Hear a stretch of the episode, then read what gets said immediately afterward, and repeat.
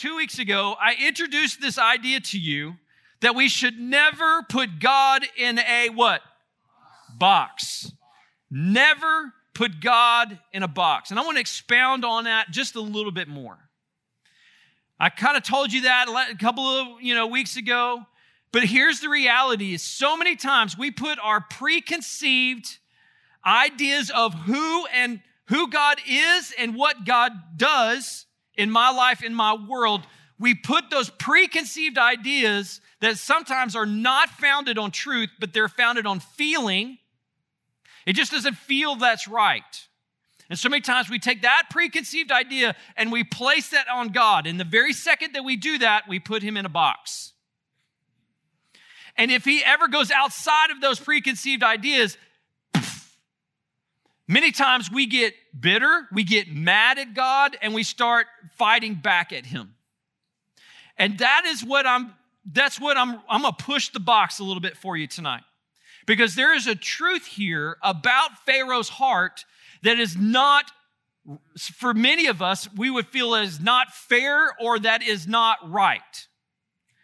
And in those moments, I'm gonna challenge your preconceived ideas a little bit of who God is and how God works in our world and who we are, right? For the ultimate end to us to glorify Him, right? And so I really want, I'm going to push you a little bit tonight. And it, it's a healthy push because some of us have not really done a whole lot of study about this particular topic, the plagues and a Pharaoh. We just read the story and we think, oh, that's cool. Here's another thing I really want to help you understand is context, context, context. Right, Blake? Isn't that right? Context, context, context. Sometimes when we read scripture, especially this little story, it literally happens. Sometimes we have this idea that one day was one plague, next day was another plague, the next day, and for 10 days there were plagues. That's not true. Because as you read through scripture, you read through this story, you see it highlighted in different seasons. All right? And so that makes the story drawn out over probably about a month or two, if not three months, that all 10 of these plagues were starting to, starting to happen. So you got to have that kind of framework and understanding. And you got to really dig in on, you know, sometimes you ask the question, why? Why would God send 10 plagues? Why would, you know, Pharaoh's heart be hard? Why, why, why? It doesn't make sense. It's not right. There's a plan. God always has a plan. Say that with me. God always has a plan. He always has a plan. He is always at work. He is never idle, right? Never idle. And so we have to have that mindset. We have to have that reality about who God is. He's always at work, and how He works is not the way that we would work, right? Because in our little finite mind are, is limited. Our understanding of even heaven is limited. But the reality of who God is is unlimited and is way bigger than what we could ever imagine. Don't put God in a box. You'll get jaded, you'll get bitter, you'll start labeling yourself as an atheist or an agnostic. You'll start going in different directions and putting labels on yourself and say, I'm out because you've had these preconceived ideas about who he is that are not founded in the truth of God's word. Maybe we read God's word just and skip it off the, you know, just skip off the leather. You know, I read the Bible through, I'm good. And you think you know God. But I think any of us would know that it, the more we study God's word, the more we see God's interaction with mankind, and we see how much bigger he really is than what I just initially thought at the very beginning. And so I want to challenge you, even as we get through this story, I want you to go back and read it. And I would love for you to read it slowly. Don't read it in one night, right? Read a couple of chapters, read a couple of passages, read each plague, study it. I'm going to kind of give you a framework for it tonight. The very beginning is going to sound like a history lesson, and it, it rightfully so, it needs to. But it, like I said, at the very end, it's really good, right? So hang on. All right, we're going to answer some questions tonight. If anything, I might even question questions. All right, here we go. Um, thank you, Hunter, for reading Exodus 7. You just saved a lot of time. Um, but here's what I love about Exodus 7, verses 1 through 7. Is what I love about it it's before anything happens. It's before one single plague ever happened. God called his shot. He said, This, Moses, Aaron, this is how it's going to go. Swish. He calls his shot and he tells them, He says, Hey, there's going to be a judgment on the land of Egypt. And I'm going to use you to go before Pharaoh. And Pharaoh's going to harden his heart. And it's going to be great suffering. But trust me, I got a plan and I'm always at work. God tells them exactly what's going to happen, which is so wild, okay? And that helps us to understand what's going on. And so, and then it begins in verse 20 of chapter 7, the plagues begin. And some commentators, as you think through this, plagues versus judgments. You know, there's both, you can look at both of these, and you can almost use those words simultaneously as you describe what's really happening to the Egyptians. And the, the Israelites got a front row seat to see all of it. All right. And so as we look at each one of these plagues, it, it breaks down into three different categories. Here's category number one. You ready? The first one is the first three are distressful. Okay. They make life a little bit harder for the Egyptians. So, um, each plague, the first one is turning the Nile into blood. Now, I want to kind of set this up a little bit. God's always at work, God has a plan, and there's a reason why each one of these plagues are particular. Okay? Why the blood turned why the Nile turned to blood? It was very specific. For the Egyptians, the Nile River was everything to them. It was life, right? It was water. It was transportation. It was everything to them, right? Their towns and cities were close to the Nile, right? Ramses had his nice palace that overlooked the Nile. And even the Egyptians had gods that they would worship that were gods of the Nile. And so you need to understand too about the Egyptian kind of history. They had a god for everything. And that's a little g god, not a big G god. They had a little g god for everything. And there's a reason why there are 10 plagues because God was passing judgment, a plague, on 10 different, actually almost all, but 10 specific little g Egyptian gods. And you're like, wait a minute, is that true? Yes. As you look into Egyptian history, I'm going to try to pronounce some of these, these Egyptian. I don't know, butcher every one of them, okay? So you're going to have a little bit of grace for me, all right? But turning the Nile into blood literally was to cut off the line. They, they could not drink water, okay? And so the Egyptian god, Hapi and Isis, these are the god and the goddess of the Nile. And we see how this direct plague upon the Nile River was literally a slap in the face to the Egyptians. And you're going to see this played out in all 10 of these plagues. But the Nile being so specific, and uh, number one, literally number one on the list was the very first one. And he's going, God is passing a judgment on the Egyptians for worshiping the God of the Nile. And Pharaoh, who is kind of one of the characters in this story, He's not the hero of the story, right? He's not the main character of the story, but he is a character in the story. The response that Pharaoh has at the very first plague was, oh, that's so explainable, right? Because upriver, there is red dirt. And there's upriver, those that dirt has gotten into, and he calls in the magicians. And the magicians, this is what they do they channel the water around out of the Nile to get clean water.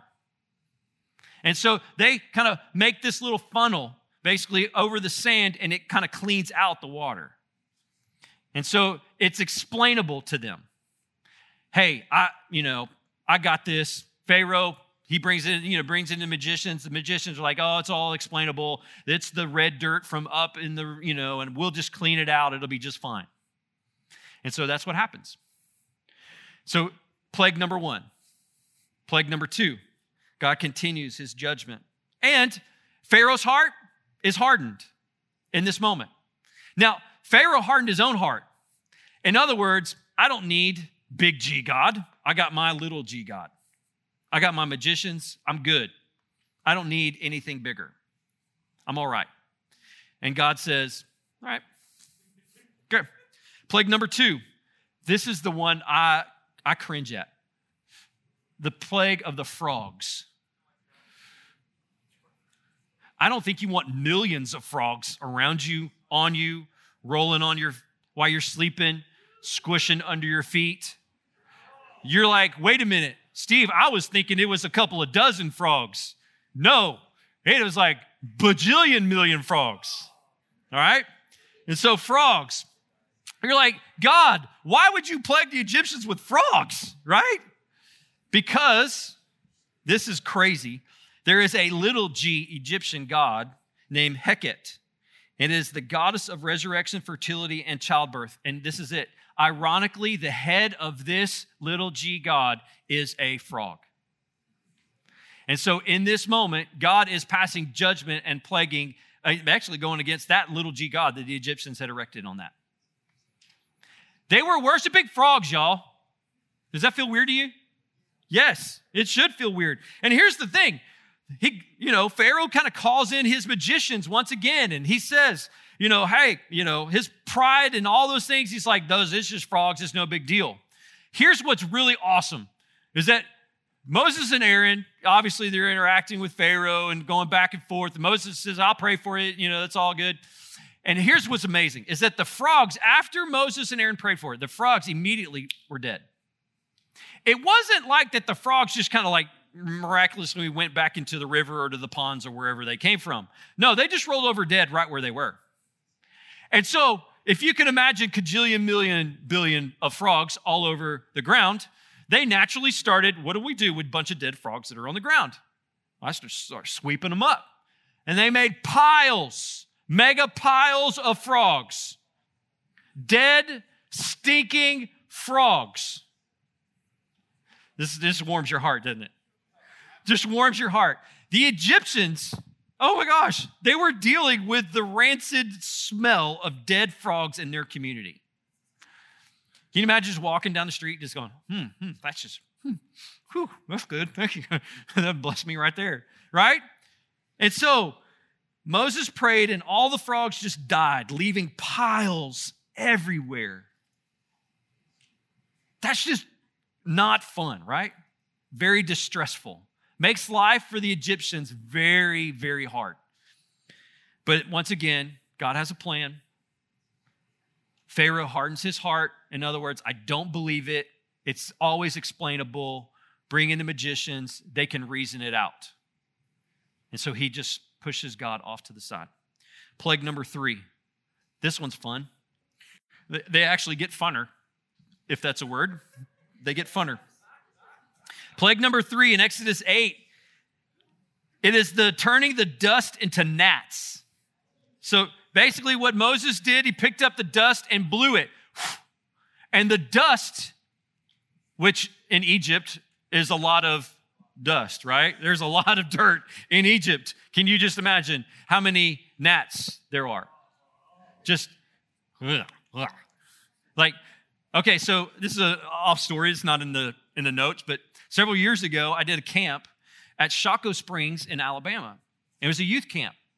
And uh, we were sitting there, Shocco Springs, you know, doing all the things. We're out on the rec field. The rec leader is out there, and there's gnats flying around. But the rec leader was out there holding his fist up like this, and he was barking out orders. He was like, "Hey, you got to, you know, get into your teams, and it'll be great." And I walk up to him and I said, "Why, why you got your hand in the air?" He says, "Because the gnats go to the highest point." I went, "Say what?" He said, "If I was sitting there talking, they'd be flying in my mouth." Can, but can you imagine? I, I thought, oh gosh, that being plagued by gnats and there's a bajillion million gnats flying around everywhere. Can you imagine how many gnats got swallowed by the Egyptians? Can you imagine them flying into your nose and to your ears? Right? That's just not fun, is it? No. It's so, hey, I'm just dealing, helping you understand the reality of how distressful these things were to Egyptian life, right? It was not fun. And and here's the thing, even in that, Pharaoh dug his heels in, and his pride and his arrogance would not lead him to submit to God's will. And so there it is. He hardens his heart again. In other words, he just refuses to believe. That's what that means. To harden your heart means to refuse to believe. Then the next category of plagues happens, and these become painful. Painful. Plague number four is flies. Flies. Ah. So here's the thing with flies, and the reason why flies um, actually come right before the livestock. And there's a reason for that. So the flies, now it's not just a couple of flies, right? It's, it's not like a couple flies that just got in your house and you can use a fly swatter and just, no. It's called flies, like lots of flies. And these flies bring disease. These flies bring discomfort. And these flies are just no fun. And they land on animals and they bring the disease and they land on humans. And now flies are transferring these diseases all over the Egyptians, and the Egyptians are dealing with disease now that they would not have had before. Once again, God is going after an Egyptian little g god named Uatchet. I believe that's how you say it. Uatchet. And it was, they believed, that little golden flies that they would worship. Little golden flies. Because not only did they believe they would transfer disease, they also believed they would transfer good. And so you talk about twisted reality and twisted religions. This is one of them. And so Pharaoh's response, once again, he tries to outwit Moses and Aaron by bargaining with them. This is Pharaoh's response. He brings them in. He talks about, hey, you know, I believe all, you know, somewhat believe all these things, but here's the thing in the bargaining that Pharaoh does with Moses and Aaron, it reveals his pride. He wasn't interested in submitting to God's will and to the welfare of the Jews. All that, he just wanted all the plagues just to stop. And so Pharaoh, once again, hardens his heart. It's not true. And some of the lies that Pharaoh encounter and deals with with Moses and Aaron and goes back and forth with them, you'll see that here as we go on. Plagues number five livestock in the fields. He starts killing all of the cows, the rams, the goats, the bulls, all of those. And there's a reason for that. And even though all of the rams and the bulls and all that, and here's what's really awesome about this is it was only the Egyptian animals now. Only the Egyptian animals were going down. They would look out into Goshen, which is where all the Israelites were living, and the, the animals looked just fine. They looked just fine. They were healthy. They were not affected by the plague. And many of the magicians of the Egyptians believed that it, the reason why all the livestock started dying was because the flies. The flies that were right before. And God says, well, no, it wasn't just flies, it, it was me. And all the animals and the livestock just start dying. I was watching uh, a clip from a movie, um, uh, the Gods of Exodus or something like that, and it showed all the livestock starting like dying. And so these guys that would depend on cows and bulls to transport some of their their work items and different things, like would literally just in the middle of the road just die. And so their livelihood now was at stake. They could not make a, a, living because of the cows and the bulls that would carry the carts of supplies could not go anywhere anymore. That just blew my mind. I just thought of cows dying in a field, but who knew that all the cows that were at work and them dying? And now it's really inconvenience. Now it's, and their food source, their source of meat, gone. They can no longer do that anymore. It's becoming a lot more painful. And guess how many uh, livestock gods there are in Egypt? I'll try to pronounce them Apis, Minivis, Hathor, and oh, Khnum. K H N U M. Apis and Minivis were bull gods. Hathor was a cow god. And Khnum was a ram god. Can you imagine? They had a god for every single piece of livestock. They were worshiping cows, y'all. If a cow walked by, that was a god, right? That's pretty wild to me. Anyway, so here you go.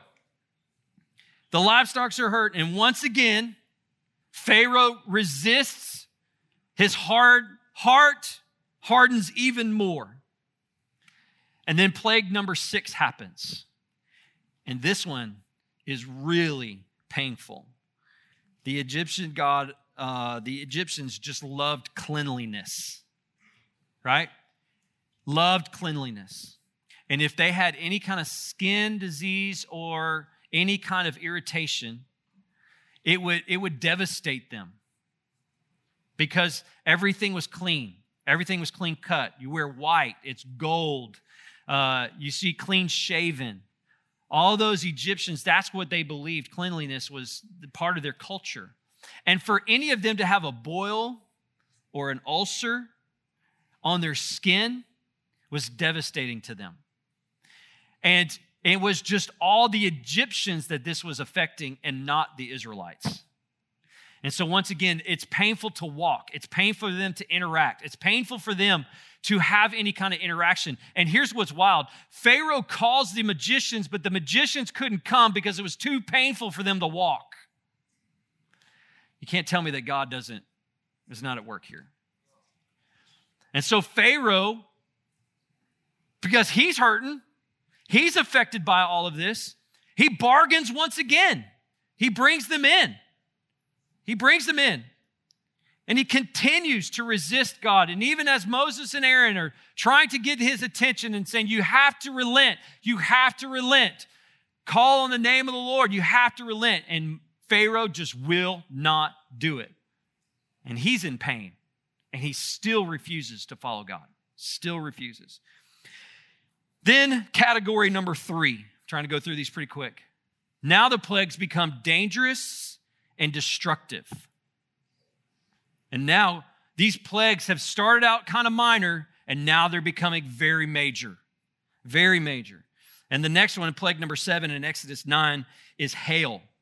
Now, not just like little pea sized hail, and not just little pea sized hail for about five minutes. This is called destroy anything that's living type of hail.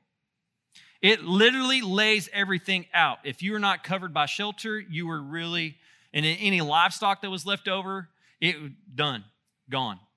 Trees mutilated. Palm trees, they pride themselves in palm trees in Egypt. Gone because of all the hail that came down. And it really hurt. I'm pretty sure it killed people that were just walking on the side of the road or tried to walk on the side of the road. And so you can just imagine. And in this, Big G God is going after little g God, and his little g God is named Seth. And it's the Egyptian god for chaos, desert and storm, and crops. And so they would worship the storms that would come in, these Egyptians. And they thought every one of those clouds was Seth, a little g God. And once again, God is bringing all of that to bear on the Egyptians. Crazy. You're like, whoa. And here's the thing in the middle of that hailstorm, he calls in, Pharaoh calls in Moses and Aaron, and he begs that they would release, that they would let the hail begin. And in that was an insincere confession because Pharaoh never wanted them, uh, it was never going to let the people go. He was never going to let them out. He just wanted the plagues to stop.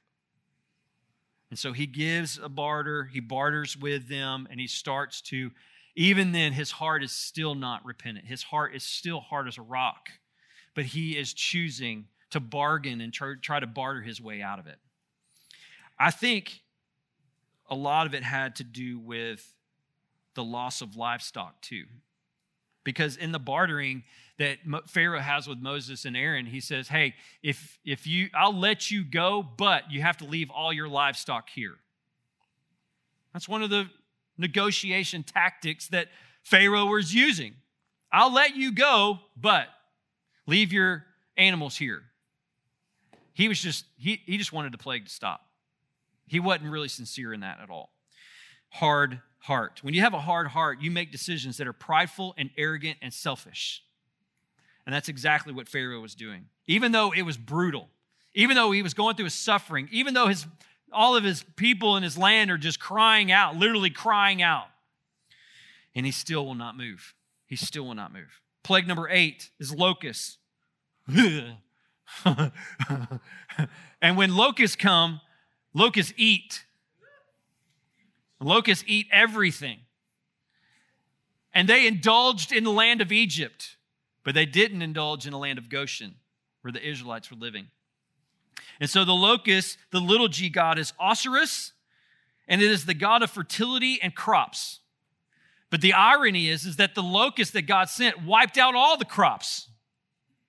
And so once again, Big G God is trying to communicate, he's trying to let everybody know that I'm in control, that there should be no other gods before me. I'm in control. Locust. And once again, Pharaoh's response is half hearted. He just sought relief without repentance. Started bargaining once again. Plague number nine darkness. Ooh, this was a big one. Now, here's the wild thing about this one it was dark in Egypt, but it was light in Goshen. Pitch black dark. And the little g god, the Egyptian god of Ra and Horus, were the sun gods. Here's the irony of Pharaoh Pharaoh's, like his worship statue, was the statue of Ra. That was specific to Pharaoh. That was Pharaoh's favorite god, was the god of Ra. That he actually had a god of Ra in his palace.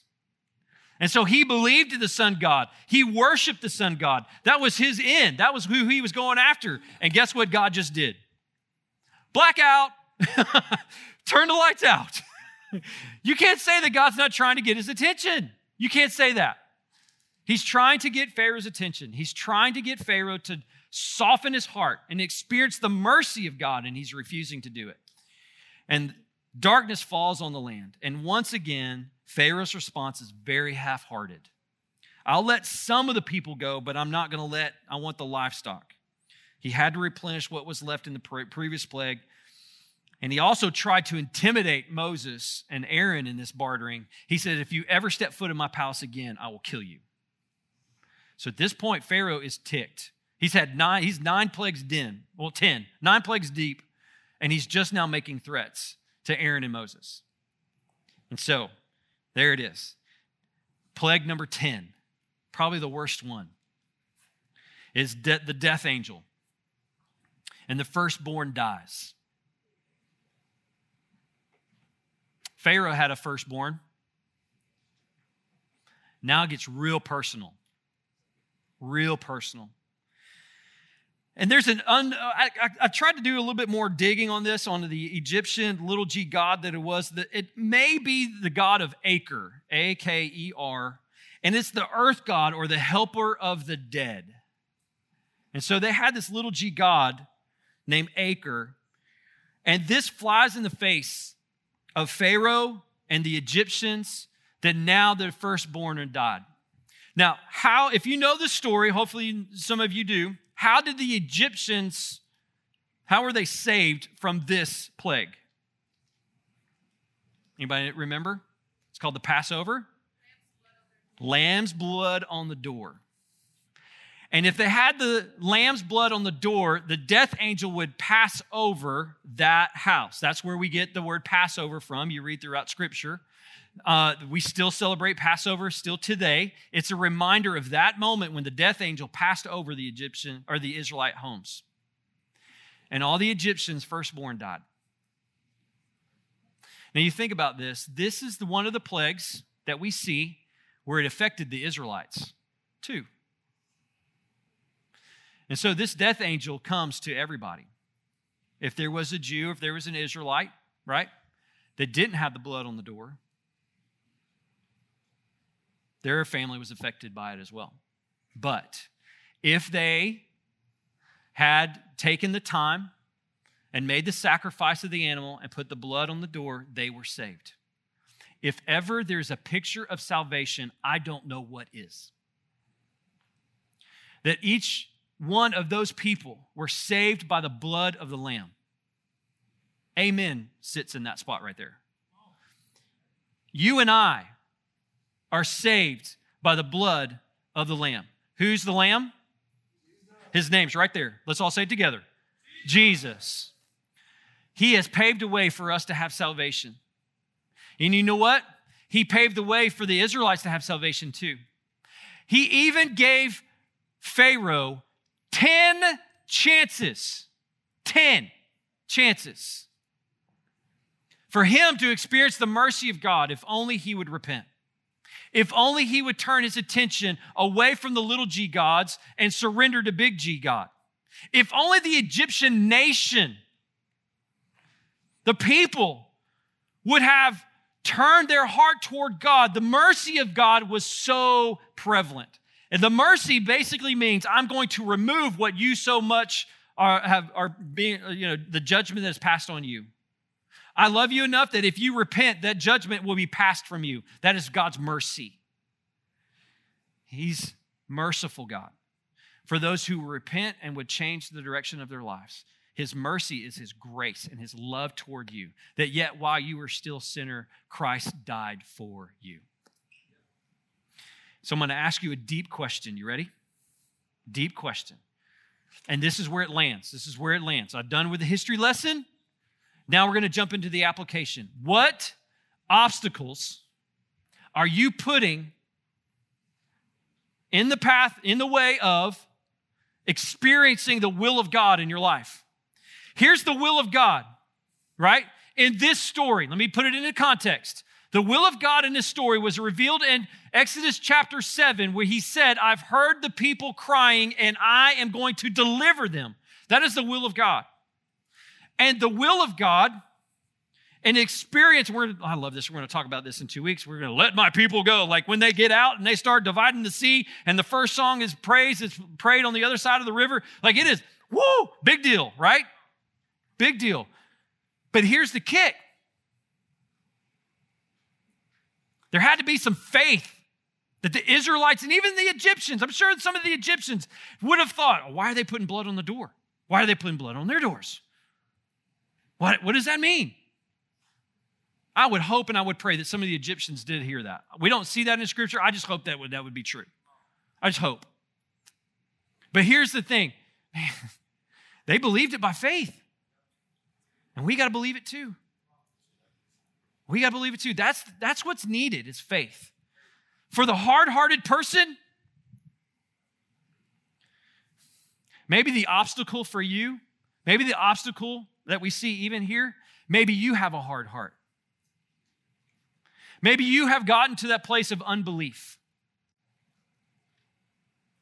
Maybe, just, I'm not making an indictment here. I'm not passing judgment on you. I'm just posing the question. I told you I'm going to ask, pose questions on questions, right?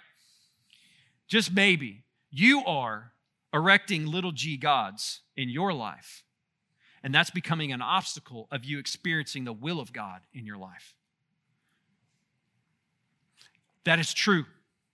And here's what I would say based on what I see in this passage of scripture, and it's not out of context, that the very second that you start erecting little g gods, and the very second that you start hardening your heart, is the very second that the, the judgment of God is coming upon your life. Will it look Will that judgment look distressful? Will that judgment look painful? Will that judgment look dangerous or destructive?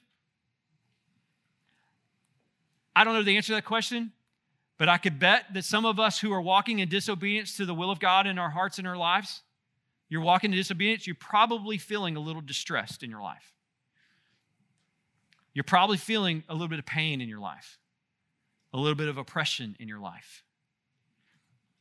Like I said, I'm not passing judgment. I'm just asking the questions of all of us and helping us to understand what the application here of this passage is. This is a major event, major event in Christian history. Major.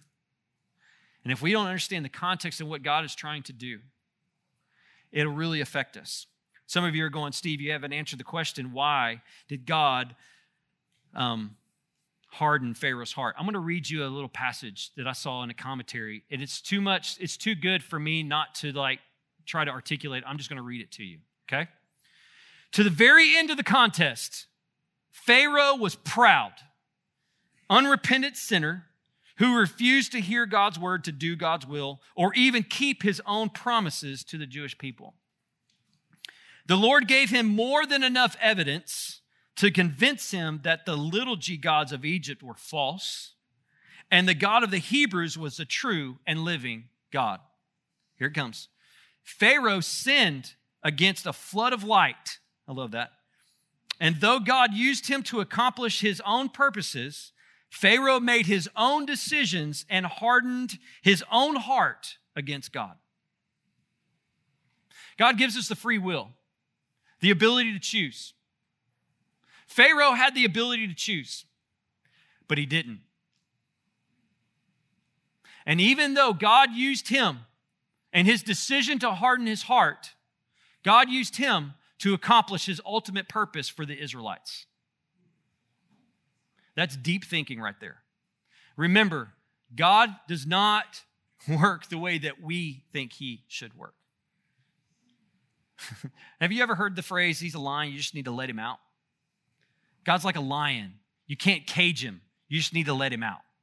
Have you heard that? I think that's in a rap song somewhere. I think it is. I'm gonna have to go looking on that. You can't put God in a box here. Yes, God used Pharaoh to accomplish his purposes. Yes, God did use 10 crazy plagues to pass judgment on the Egyptians. He did.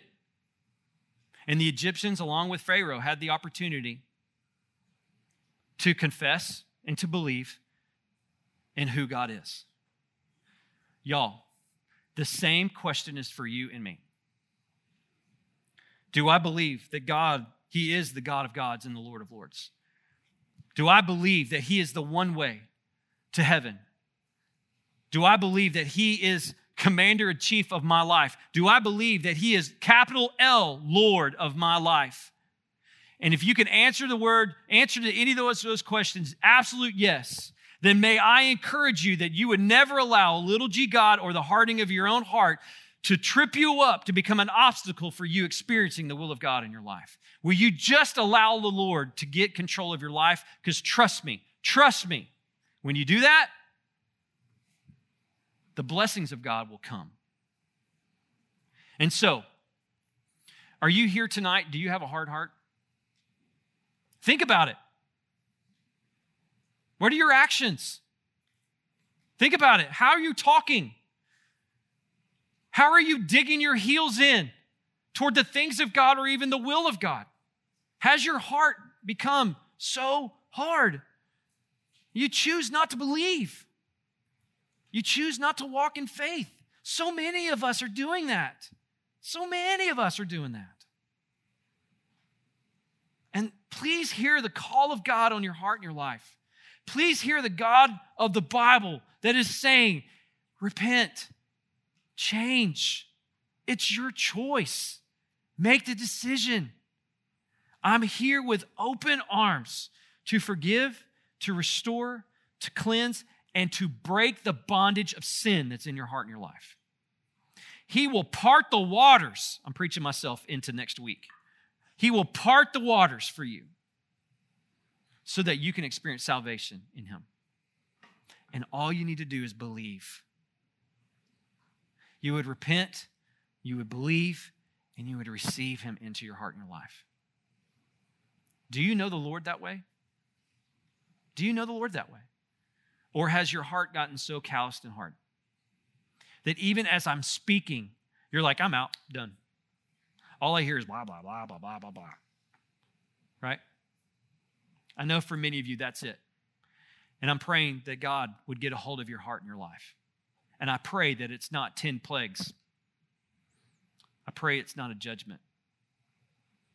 I pray that you would surrender.